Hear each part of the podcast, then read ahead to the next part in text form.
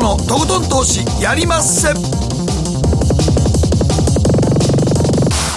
うも皆さんこんばんは。北野誠です。そして進行 MC の大橋ひろ子です。そして番組アシスタントはケリーアンです。よろしくお願いいたします。さあ今日は元インターバンクディーラー遠蔵さんこと田代岳さんにスタジオにお越しいただいています、はい、よろしくお願いします。よろしくお願いします。まあもう12月で相変わらずこのマスクをしたままの放送ということですけれども、今年ね大変な1年でしたね。はい。はい、もうこの8か月返してって感じですよね。ねなかったことにしたいね。時を戻そうじゃないけどね。はい、そしてマーケットもなんですが大きく崩れた。で、その後のリバウンドがまた大きいと。そうでもね、うん、ほんまに日給の2万6000円なんか見た時にもうなんか肌感覚の生活感覚と全く違うもんね、うんこれすごいよなと思って。はい。ね飲食店なんか本当に苦しい状況が続いてそういやもうだからほとんどね百貨店の業界とかああいう業界も銀行もそうですけど、うん、そんな中日経が2万6000円もいってるってことはまあ金融政策っていうのがやっぱ大きいんですよね、うん、は金利なんでしょうねっていう感じですよねそうやね。だからコロナとかなんや言うてるけど、結局金利とかそういうところの政策によって、マネーがちょっと溢れ出るとこういうふうに動いていくんですよね。そうですね、うんまあね、その溢れたマネーが結気もこれね底上げしてくれればいいですけど、うん、またコロナの感染拡大がこう、うん、世界的に深刻化していると、そうやまあでも季節要因で冬になるとまたどっちみち風はね冬の方が流行るからね本来、まあ、分かってはそうですよね。っていたこととはいえということで、まあ、今ワクチン期待のねワクチン相場とも言われていますけれどもね。ね、はい、はい、そして番組後半は総実総合研究所調査グループ上級主任研究員の安田沙子さんにお話を伺っていきます。さあコロナ禍でこう変わったアメリカ年末商戦の需要ということで今ねちょうどバーゲンのシーズンとい。うことで、はい、皆さん何か買いました？かなりねネットでも派手にねもうブラックフライデーとかね、うん、やるようになりましたけれども。ネットで買うしかないですもんね、うん、そう、ね、逆にお店には行けず、うん、はいということで、えー、アメリカのこのねクリスマス商戦というのがどのように変わったのかこの辺りね安田さんに詳しく分析いただきますのでご期待いただければと思います、えー、そして今日の皆さんからの投稿テーマ今年やり残してしまっていること今年中になんとかやってしまいたいことやってしまいたい。できなかったことはたくさんありますけれどもね、ね、あと1か月でなんとかなるものなんでしょうかという。旅行に行きたかったけど行けなかったという方も多いと思います、うん、GoTo もねなんかもうあっという間になんかもいろいろとこう自粛ムードになってきちゃったと、はい、そうやね。難しいところやねこれほんまにね。難しいところですよね。あんまり経済止めちゃうとね自殺の人も増えてますからね、はい、というところありますからそのバランスっていうのがね、はい。遠藤さん何か今年もうこれやれなくて悔しいみたいなのありますか？こんなに経上がってんのにあんまり儲かってないから 12月も頑張ろうみたいな。そうです。ね今年これだけ動いたのねっていうところありますね。でも損してないだけいいっていう考え方もありますよね。あれだけのクラッシュがあったわけですからね。はい、ということでこの後誠とひろ子の週刊気になるニュースからスタートしましょう。北野誠のとことん投資やりまっせこの番組は良質な金融サービスをもっと使いやすく、もっとリーズナブルに GMO クリック証券の提供でお送りします。誠とひろこの週刊気になるニュースさて、ここからは誠とひろ子の週間気になるニュースです。今日一日のマーケットデータに加えまして、この一週間に起こった国内外の政治経済ニューストピックなどをピックアップしてまいります。まずは今日の日経平均です。今日は13円44銭高、26,800円98銭で取引を終了しました。連日の年初来高値更新ということで、今日の NT 倍率は15.10、こちらも多分過去最高値ということになるでしょう。うんね、はい。日経平均とトピックスのバランスなんですが、どちらかというと日経平均だけが強いのかなと。うん、どうでしょう、うん、まさにそうですね。はい、これはなぜこのようなことが起こっているか。うんまあ、最初はでも先物とかあの外国人とか、はい、まあ、ショートの人が買い戻してるんだと思うんですけど、はい、やっぱりそこら辺いびつになってるんじゃないですかね、うん、あのダブルインバースとかも、みんなまだ、うんだからそういうので下がんなくなってる部分はあると思いますよ。日経が崩れたら儲かるという方向にかける ETF、しかも2倍動くうん。ダブルインバース、これの残高がとんでもないことになってるんだそうですね。史上最低ですよね今。あの 価格は。価格はが史上最低、もうね、それ買って上がらないと困るのに、ずっと下がってるから、ダブルインバース買ってる人、みんな損してるっていう状況ですよね。それのポジションのしこりが相当あるので、彼らがそれをでも今それダブルインバース ね やってたら結構厳しいでしょ？厳しい、そう、下がったらね、儲かる相場なのに上がってますから、うん。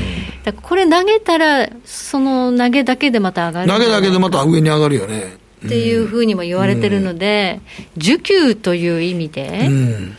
前は株が下がるとき、先物売るなりダブルインバースを買っとけばヘッジできたじゃないですか、でも今は自分の株上がんないのに、日経平均だけ上がっちゃうっていうだからヘッジにもなんないんですよね、だからそこら辺のあの需給のがすごい歪んでるんじゃないかなと思うんですけど、その日経平均だけが上がるということの一因には、ネガサ株がね、ものすごく強いと、しかもまあ上位5銘柄だけで、ここのところの3000いくらのじ上昇の3分の1ぐらい、まあ、そソフのトバンクとかもめっちゃ上がってますからねまた、あとファストリですね。ファ、ストリがねもともとファストリ高いからね、高い株ですよね。うんうんでまあおまけにそれを日銀がバスケットで買っちゃうので、うん。不動株がやっぱりね、ないですよね、いないですね。はい、だからやっぱちょっと需給の歪みというのは、ここのかっこ今のやつドコモの除除除外のリバランスの影響もね、ありますね、はい、そうですね、ドコモのその、えーお金が4兆円ぐらいうん。あるって言われてますからね、再投資あれの再投資になったら、まあ、当然、日経にもいい影響を与えるでしょうからね。ね、おまけに今週来週とあれが入りますよね。中間配当の配当金が、中間配当、あの結構バカにできなくて、去年は4兆円ぐらいあるんですよね。だから合わせて10 8兆円とか9兆円あるみたいですよね。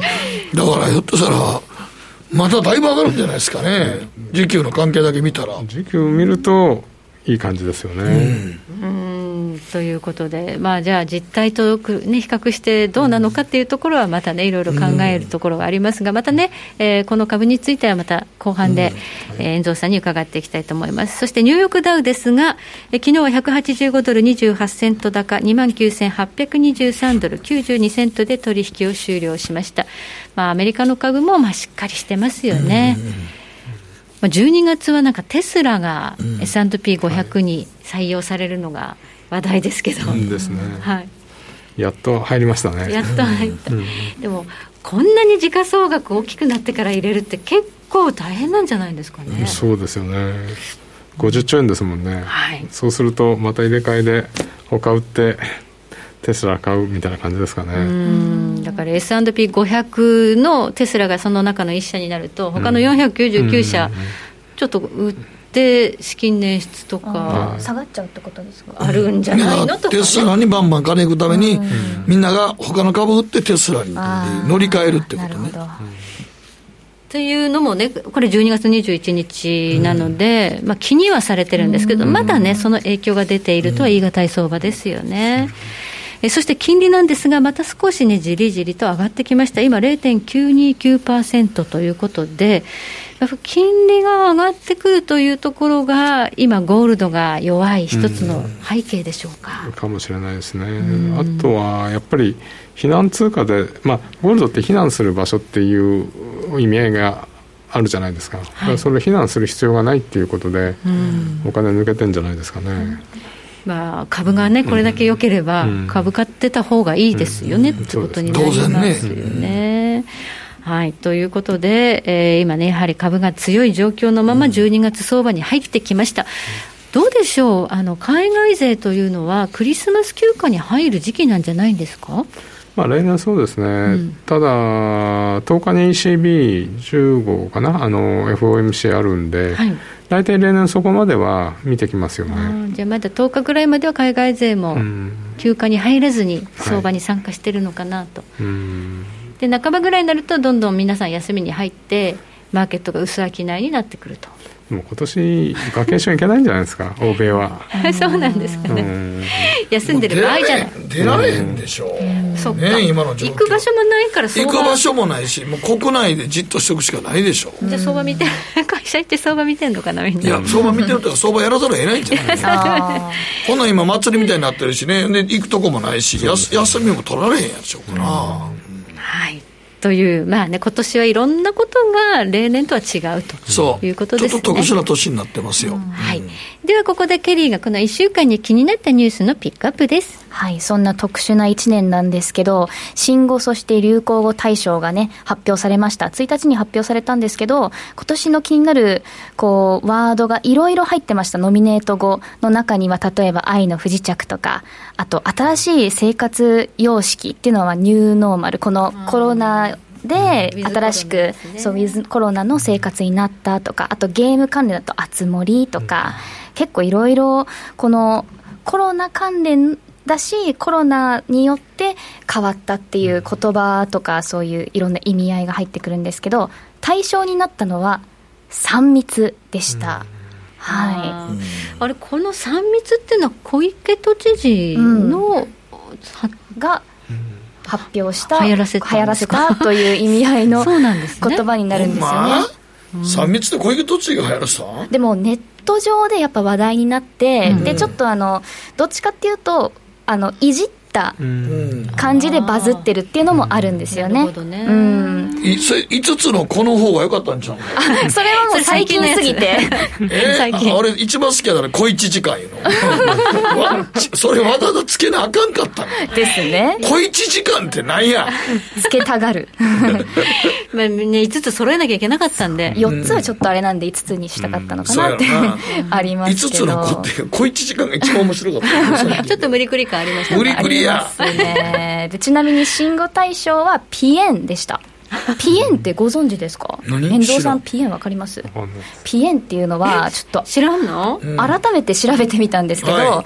あのスマホとかで使える絵文字でこう悲しそうな顔のアイコンがあるんですよ。目がうるうるしてるそう。いや、いや、ええんじゃないの。目がうるうるしてる。うるっとしてちょっと可愛い顔なんですけど、泣きそうな顔。うん、そうなんです。で、これの泣いてる様子を表す、例えば、あの、LINE とかでやり取りしてるときにピエンとか言ったりとか、ツイッターでピエンって使ったりとか、まあ若者のネット用語なんですけど、まあ今年こそ本当に丸一年がピエンだなみたいなのもあって、本当に合ってるなぁと。でも今はでもピエン超えてパオンとか言うんで、もう、そこまでいくとう、もうついていけない。もう分かんないですよね。パオンってなんやって感じですけどはいね。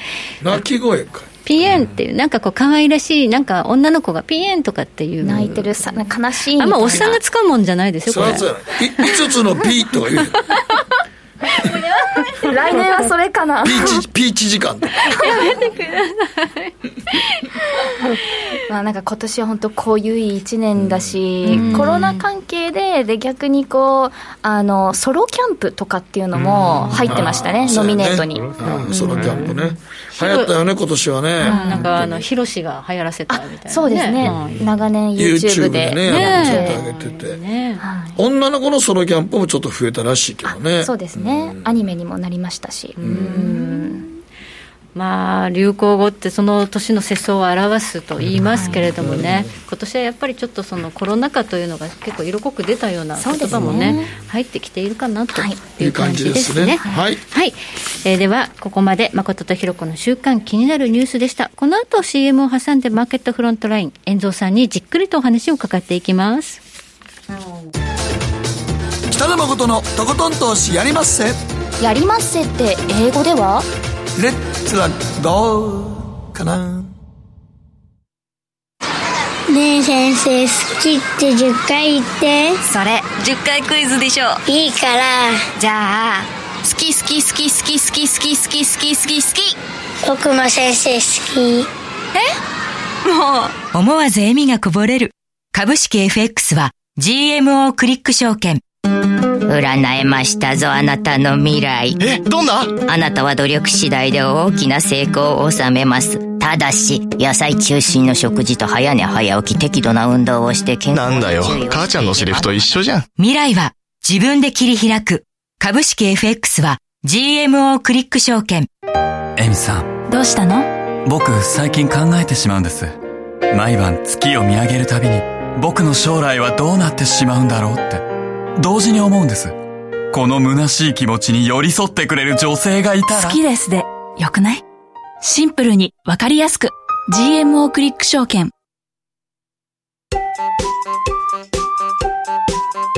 北野誠のとことん投資やりまっせ。みんな集まる。集まるよ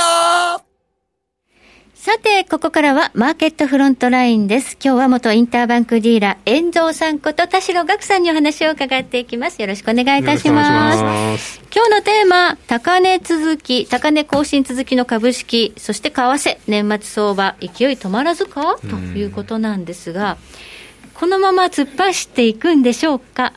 うんだからさっき言ったように時給がんこんな感じで、あのいいじゃないですかお金も入ってるし、はい。で金利がこれだけ安くてもちろん株価って業績なんでいずれは業績に気づくと思うんですけど、まあ、この勢いがすぐ終わるとも思えないんですよね。うん。ただまあ年末年始でガラッと空気変わることもあるので、はい。まずは年末までそうですね。ぐらいの感じですかね。うん。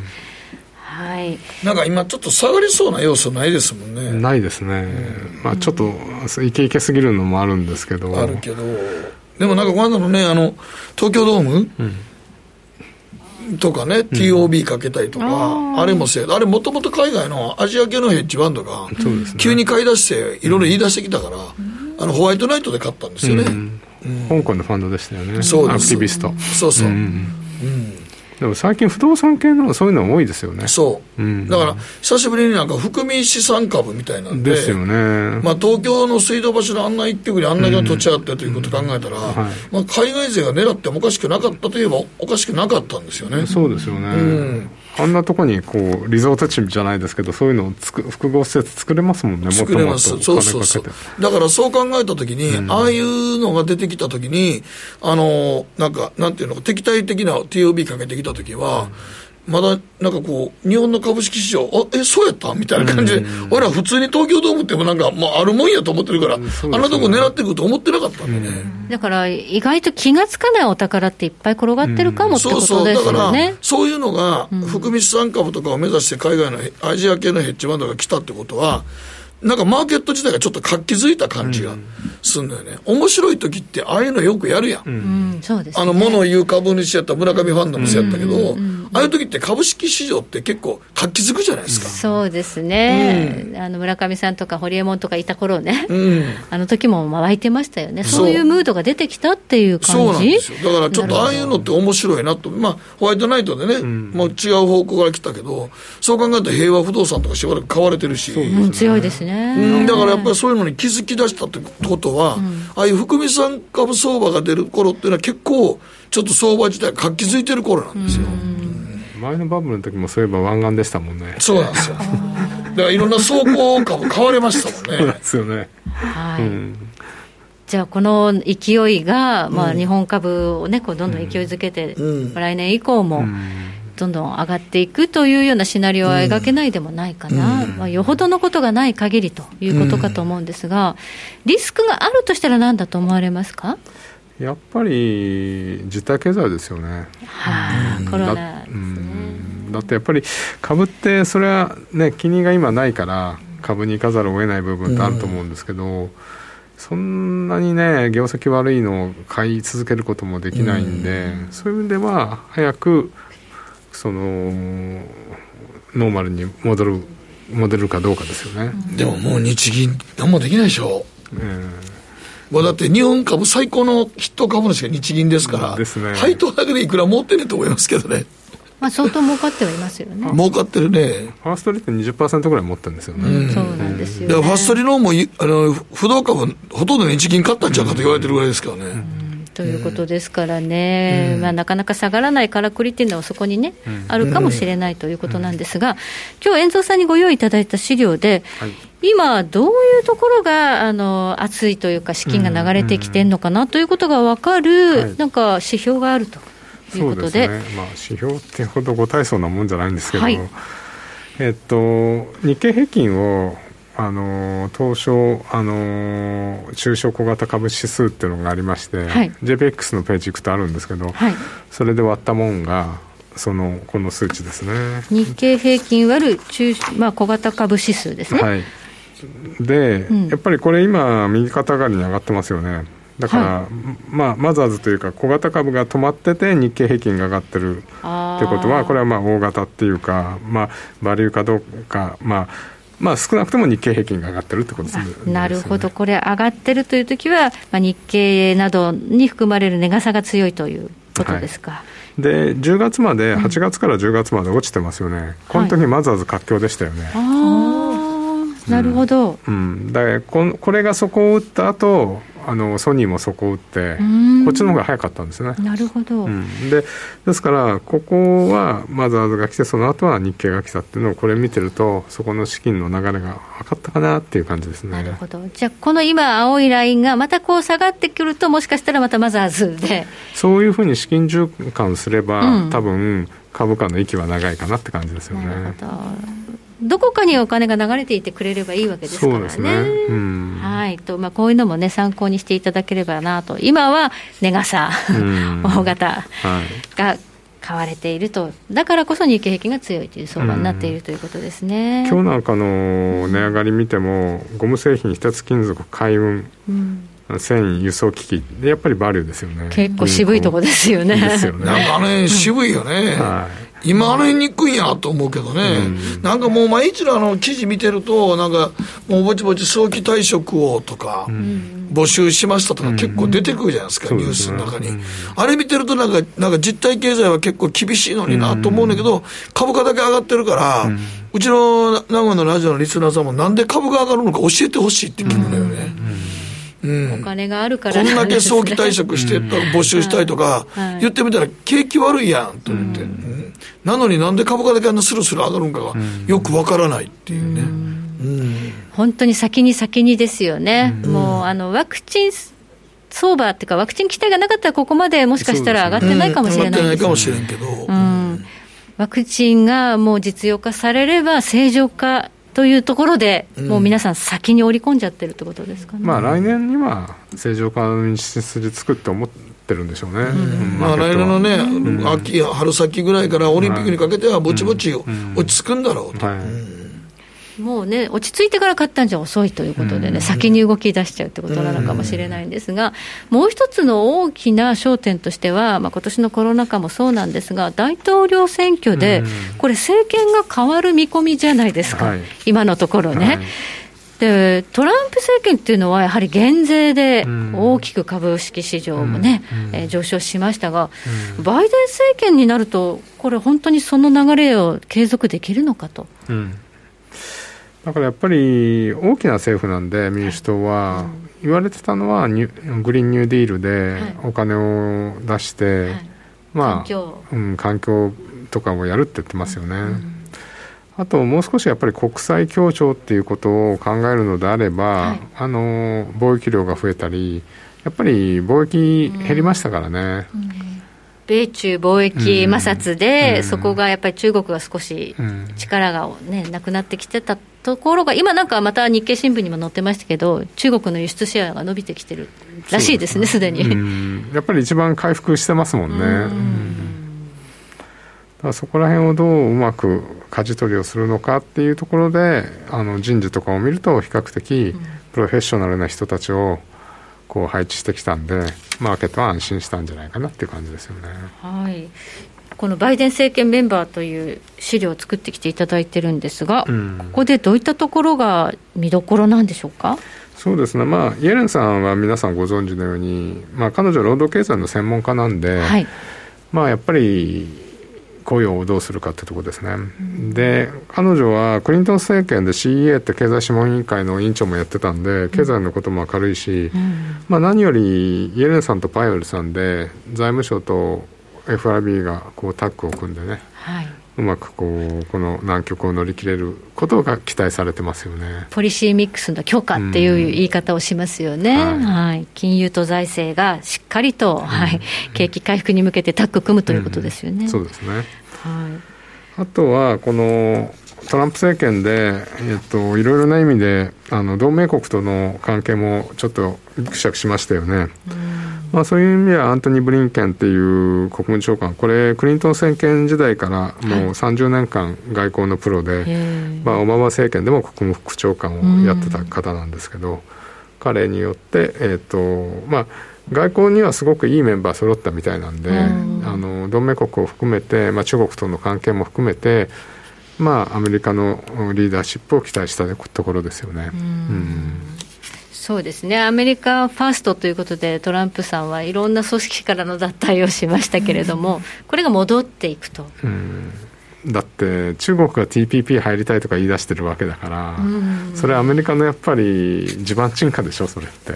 あらあやっぱりじゃあ正常化に向けてはやっぱりバイデンさんがいろいろ同盟国と協調姿勢を取るという方がいいうんだから国際機関とかでやっぱり中国がこう力をつけてきたときにアメリカが気に入らないって抜けちゃったらまずいんでそこでやっぱりリーダーシップを取ってほしいですよね。なるほどね、うん、もうそこはもう中国の支配の組織になってしまうということですね、うん、アメリカそこに残って、きちんとそれを牽制していてほしいということですかね。うんまあ、確かにそういうことは言えるかもしれないですね。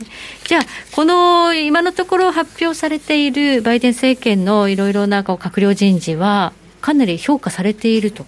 そうですね、うん、マーケット、それも安心して、やっぱり最近、また第2弾の買いになってるじゃないですか、うん、そこら辺はやっぱりバイデン政権に対する信頼度が高まったかなっていう感じはしますね。はい、ただ、うん1月20日までまだトランプさんが大統領ということで、はい、今あの、財政の支出というのが求められるコロナ再拡大で、はい、それがまあ全然話し合いがどうなってるのかっていうところ、気になりますよね、まあ、やるとか言ってますけどね、その話し合い始めようみたいなことを言ってるし、まあ、90億あの900億ドル、9000億ドルか。あのお金出そうと言ってますし、まあ、さっきの話じゃないですけどいざとなったらあの FRB から召し上げた資金で。使ってない分を返してって言ってね財務省ね、うん。はい、あれも使えるかなって感じですよね。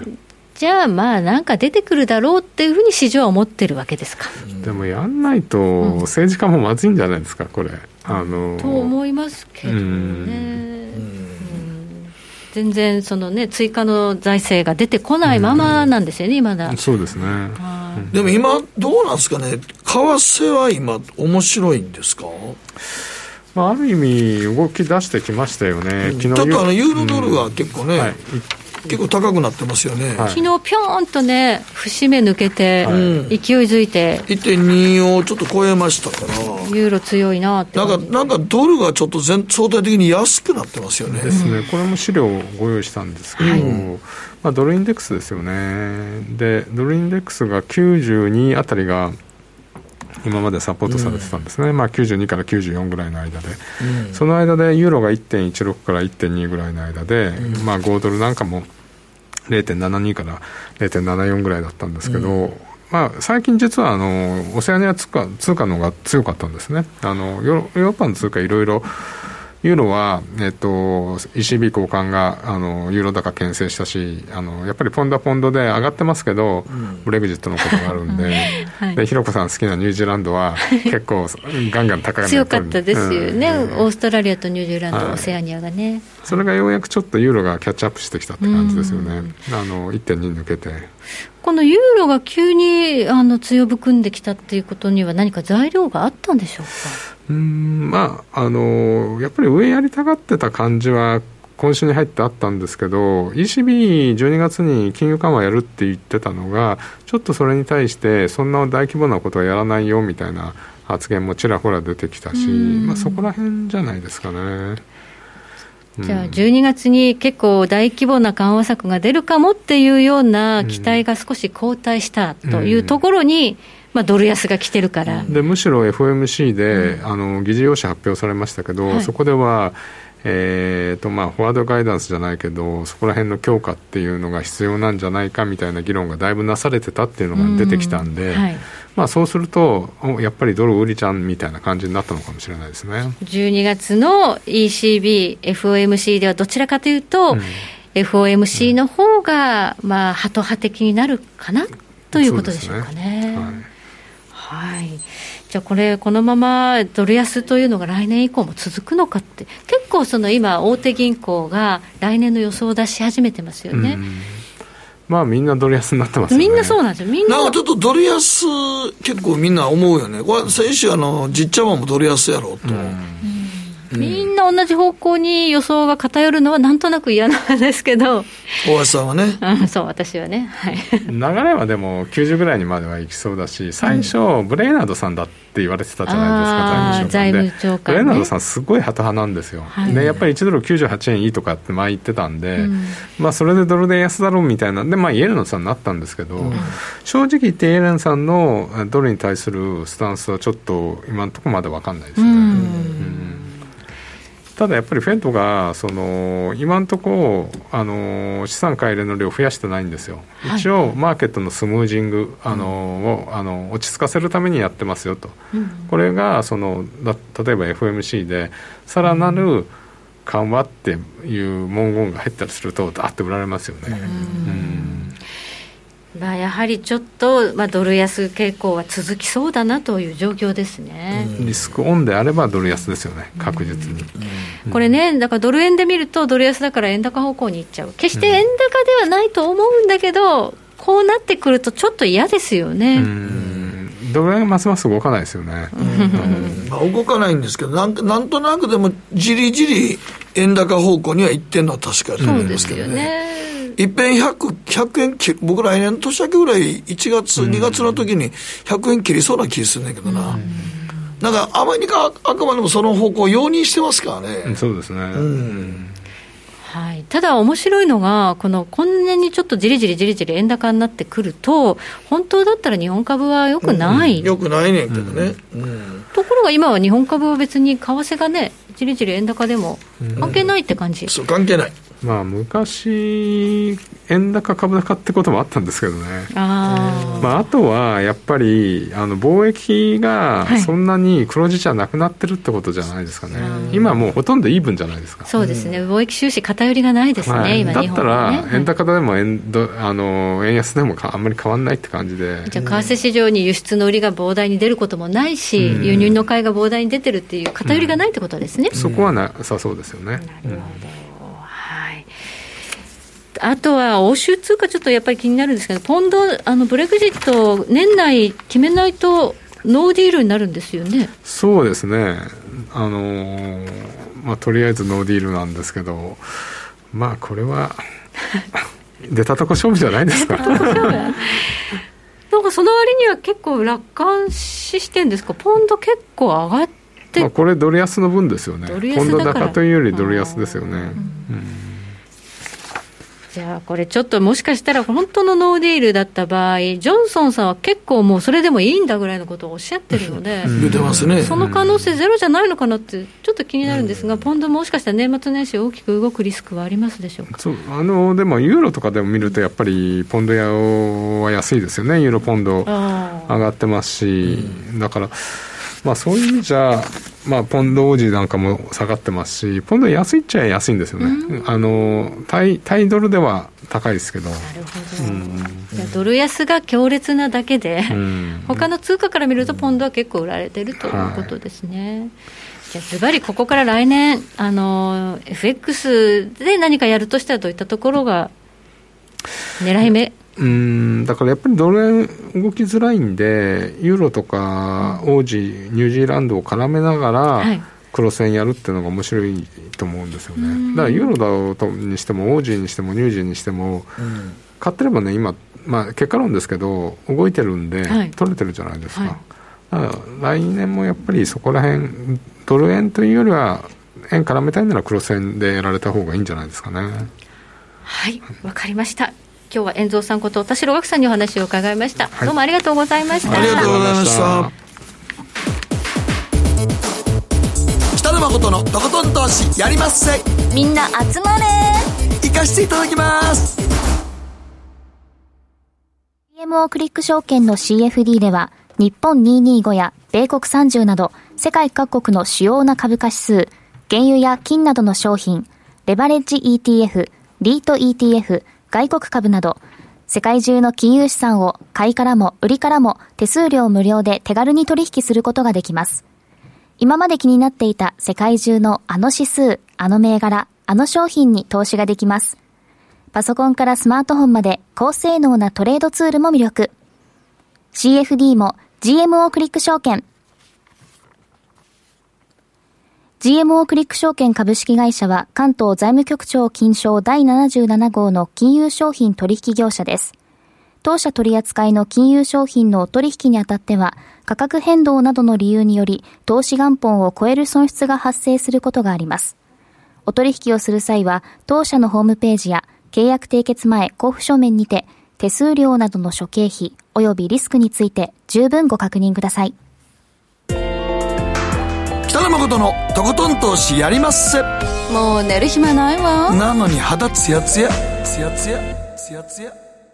マーケットのリアルということで今日は。総実総合研究所調査グループ上級主任研究員安田沙子さんです。こんばんは。よろしくお願いします。よろしくお願いします。さあ今日はもう当然アメリカの年末商戦ですかはい。はいなんかねあのあれでしたブラックフライデーそうです。日本でもたまになんかやってますねそれ。CM で。CM で聞かれるようになりましたもうなんかね。もう当たり前の日本のなんか文化になりそうな 振動してきました、何でも取り込んでいっちゃう。ええそうなんや。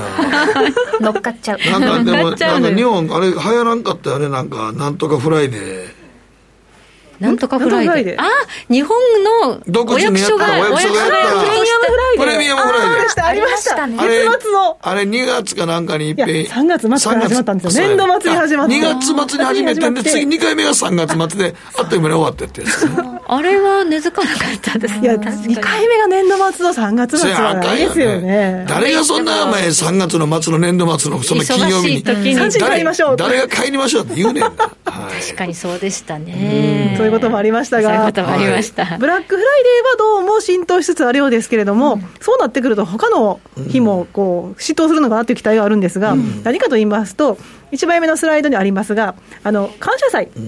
11月の第4木曜日に設定されてまして、まあ、はい。その次の日から年末商戦が本格化する、セールが始まると言われています、はい。でその感謝祭の次の日がブラックフライデーなんですけれども、その次の土曜日ですね、これはあの中小企業だったりですとか、まあ、小売店地元の小売店を支援するために、アメリカンエクスプレスが始めたスモールビジネスサタデーがあって、でその次の月曜日はというと、サイバーマンデーですよね、ネットでのセールが本格化する時であって、はい。でその次の日にもあるんですよ、ギビングチューズデー、そんなのもあるんですね。これは寄付をする日です。毎日？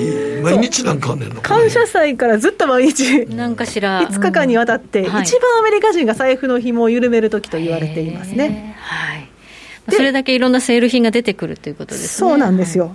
で今年はどうなんですかっていう話なんですけれども、やっぱりコロナ禍ということもありまして、全米小売業協会が10月頃に大体試算を出すんですが、はい。今年は11月23日まで出ませんでしたね。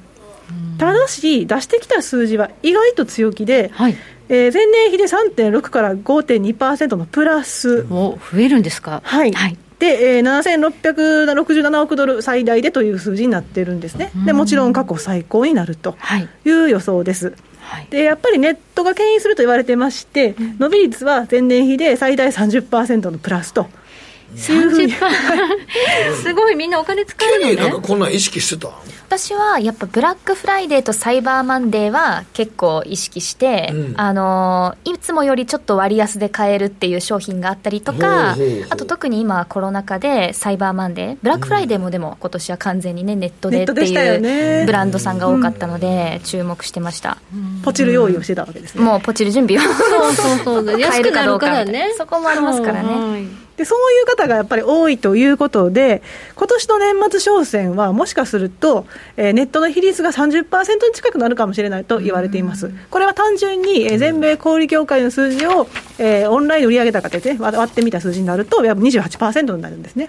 で、前年が23%で、これ過去最高だったんですけど、さらに5%増えるというふうな数字になってまして、意外と信憑性があるかなと思うのが、もうすでに小売売上高の数字ですね、はい、6月末時点でネット比率16.1%なんですよ。3ページですね、はい、はい、で第1クォーターの末が11.8だったんで、うん、まあ、ほぼ5%ぐらい上がっているということを考えたら、うん、まあまあまあ28%ぐらいの数字になってもおかしくないでしょうとい。うことがありますし、はい、実際に、えー、クリスマスギフトの買い物先になりますけど、うん、やっぱりもうネットが60%でね。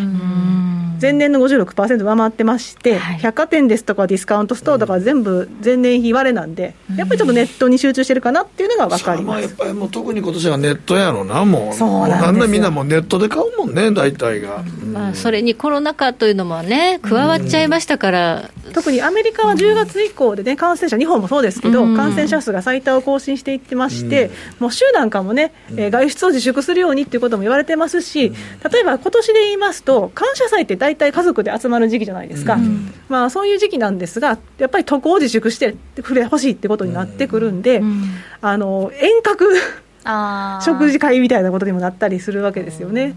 で逆に言うとクリスマスももしかしたら怪しいということで、ねうん、家族へのギフトも今まで手渡しだったのが、オンラインで買って、そのまま郵送してもらうってこともなるんで、そうなってしまうとやっぱりネットの比率が高くなるということになります。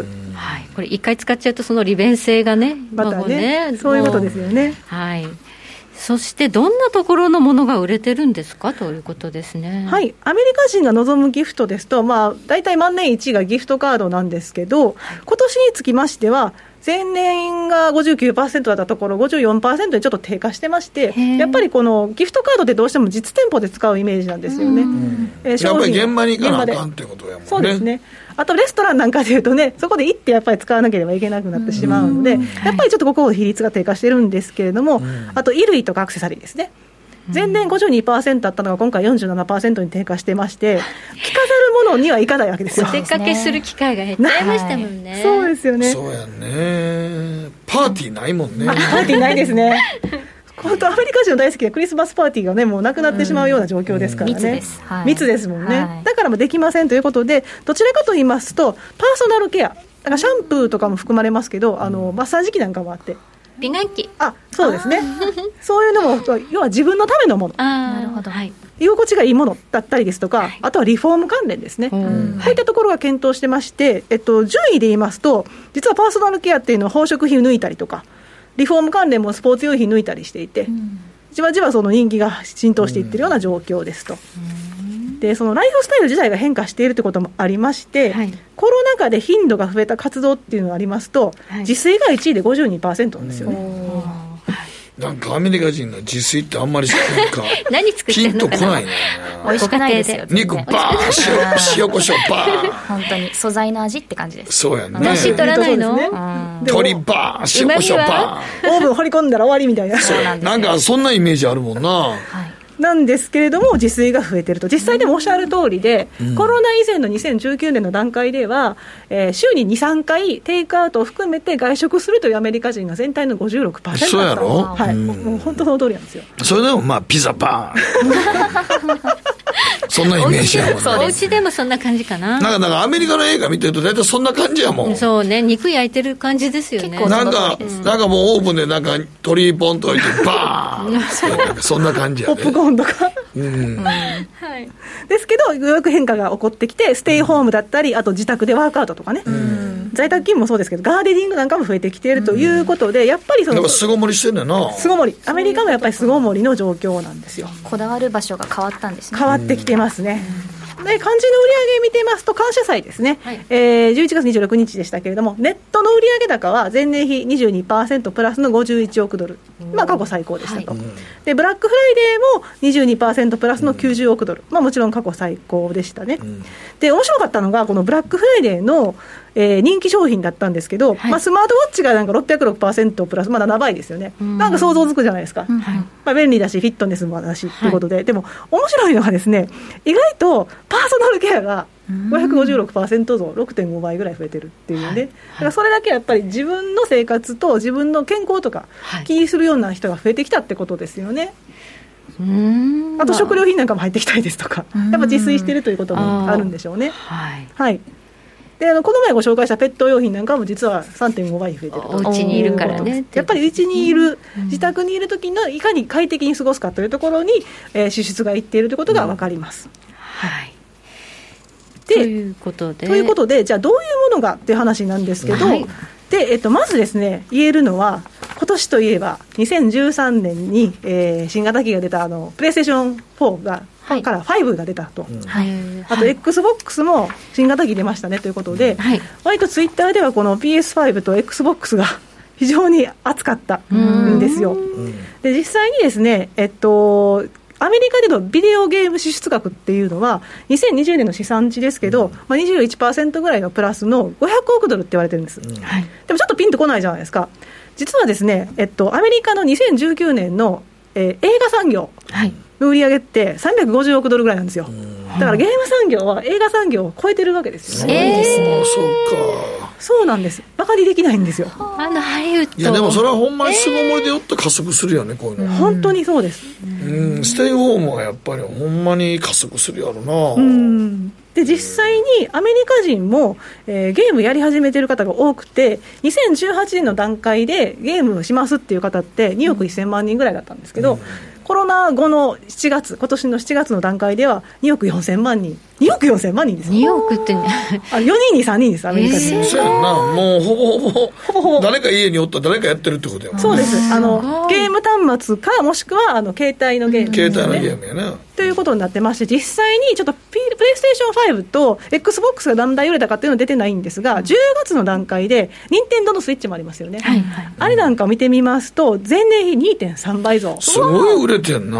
73.5万台ですよ。スイッチが。であの評判悪かったのにな。そうなんですね、ずっと増産増産でしたもんね、そう増産増産で、でやっぱりあの向こうでも熱盛ですか、アニマルクロッシングフォレストっていうんですけど、ええあ向こうでもあります。集まり集まれ動物の英語森が版がちゃんとあります、あほんま、はい。アメリカ人があんなやってんの？やってますみんな。あのあののどかな世界ほでんとしたやつ。たまに草むしってたりするんかみんなしでてます。えー、なんかアメリカの人って結構戦闘ものやってんのかなみたいな。あのそういうそれっぽいゲームが昔実はあったんですよね、ジンガとかでそういうこう人を増やしていきますとか、っていうのもあったんで、割と集まりやってんのかアメリカでも、びっくりするわ。という。アメリカ人の気質に合うゲームやと思わんかった みんなやってます世でもなんかアメリカあの集まりはコロナ禍の中で、はいみんなあの世界に没頭すると、はい。なんかコロナのことを忘れるって言ってすげえみんなやってたみたいね。癒し効果も癒し効果もあんのとやっぱりあんでみんな行き来できるっていうのがね。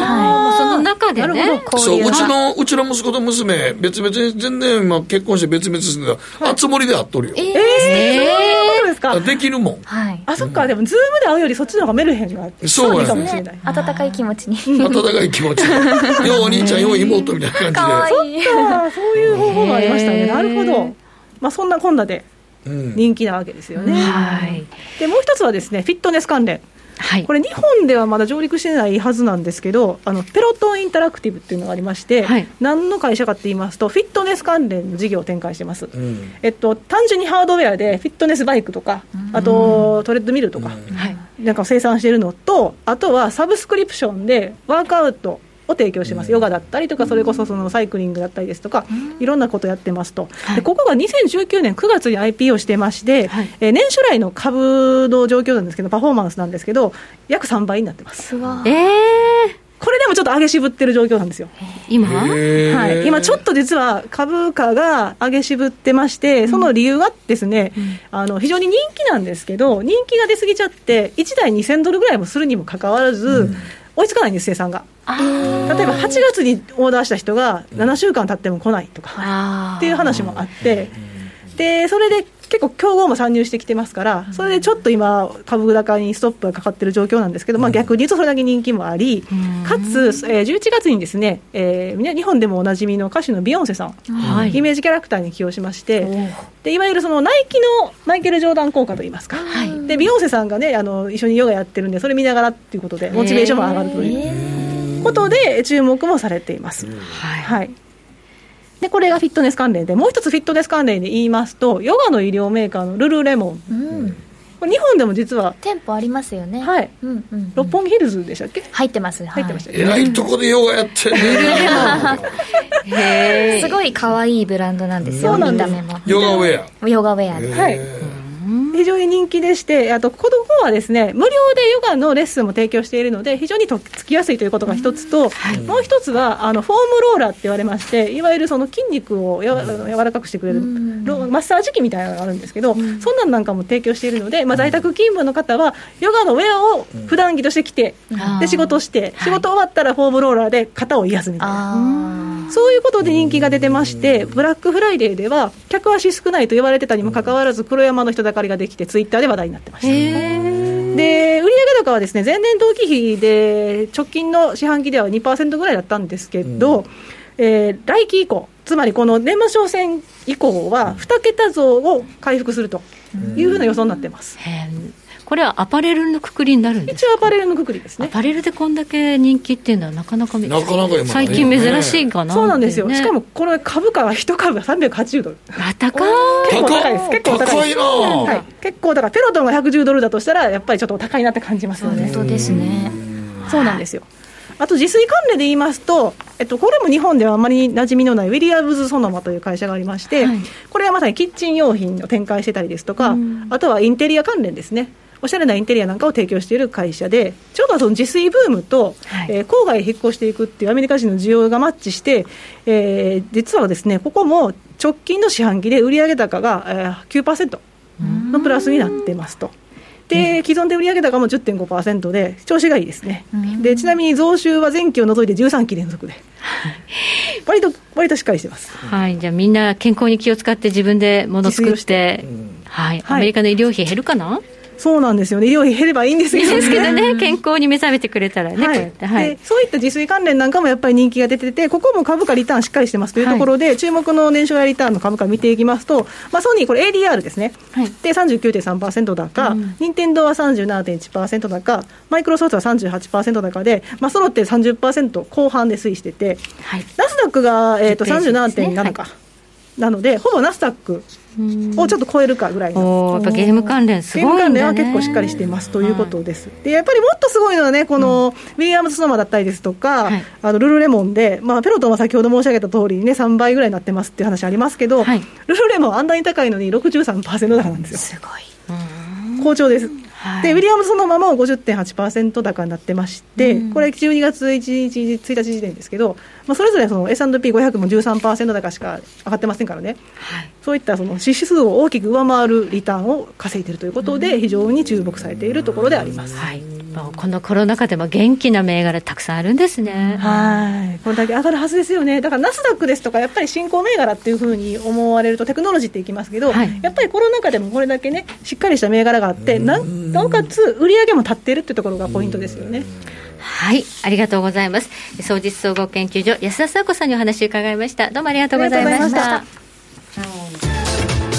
北野誠のとことん投資やりまっせ。やりまっせって英語では？レッツラゴーかな。あらっしゃい。ご注文どうぞ。うーんと大盛りラーメンにトッピングでチャーシューコーンメンマ海苔それに味玉白髪ネギねあバターとワカメも。全部のせ一丁。シンプルにわかりやすく。株式 FX は GMO クリック証券。すると川上からどんぶらこどんぶらこ。どんぶらこって何？桃が流れてくる音だよ。じゃあかぼちゃは？こ天ぷらこ天ぷらこかな。鳥は？唐揚げこ唐揚げこ。パパおやすみ。置いてかないで。頑張るあなたを応援します。GMO クリック証券。バカモン！お前は周りが見えてないまた怒られちゃったよ。部長の前歯に自分勝手するな！大学生のノリはもう通用しないぞ！はい。海苔をどうにかしないとまずいですね。部長歯にのりついてますよ。もっと楽しくもっと自由に。GMO クリック証券さて、ここからは皆さんからいただいた投稿を紹介していきます。今日のテーマ、今年やり残してしまっていること、なんとかやってしまいたいこと。いつまで続くトラちゃん、梅ちゃん選挙。はい。えー、いや、トランプさんの選挙ね。はい。はい、えー今年中に解決しておきたいことは妹夫婦の喧嘩の仲直りです。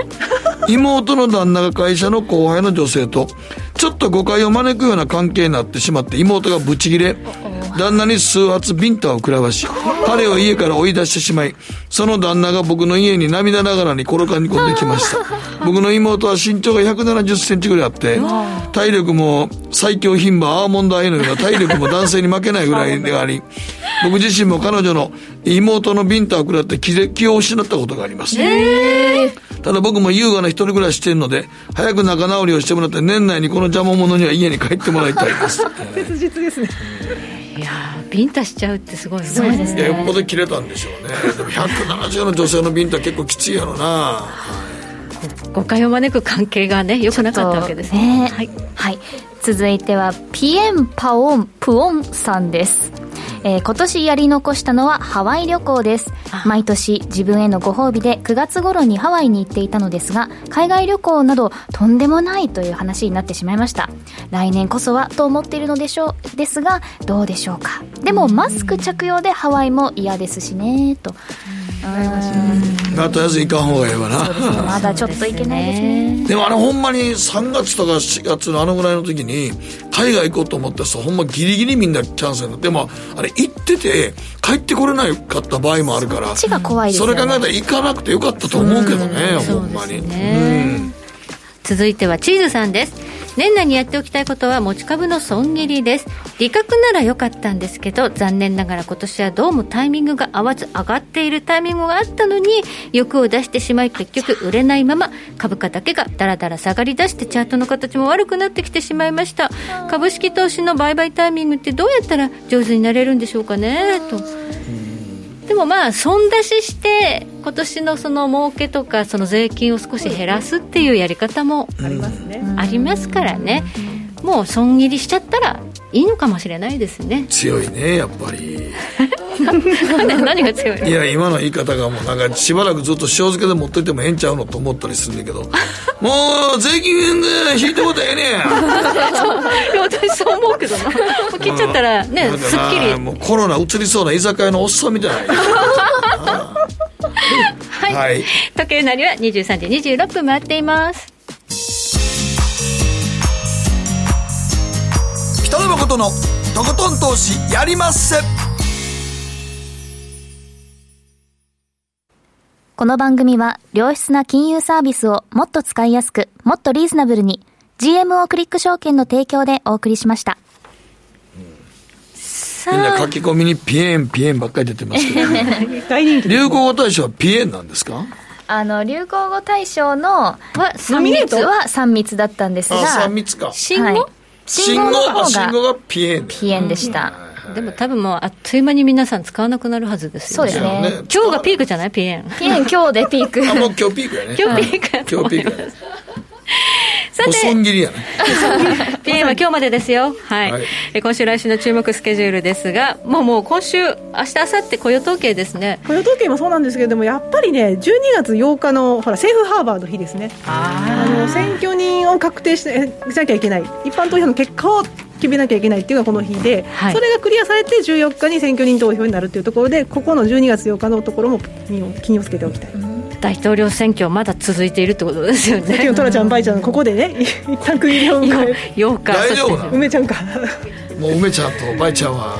一応ですね問題の6州ではその選挙、えー一般投票の結果確定したということで、すべてバイデンさんという話にはなっている。だからもうちょっとさすがにトランプさんいくらがいてもちょっともう難しくなってきたかな。かなり難しくなってきましたね。はい。まあ、今年中には決着がつくでしょうということですね。でもアストロジー的にはぼちぼち。12月大変換じゃないですか。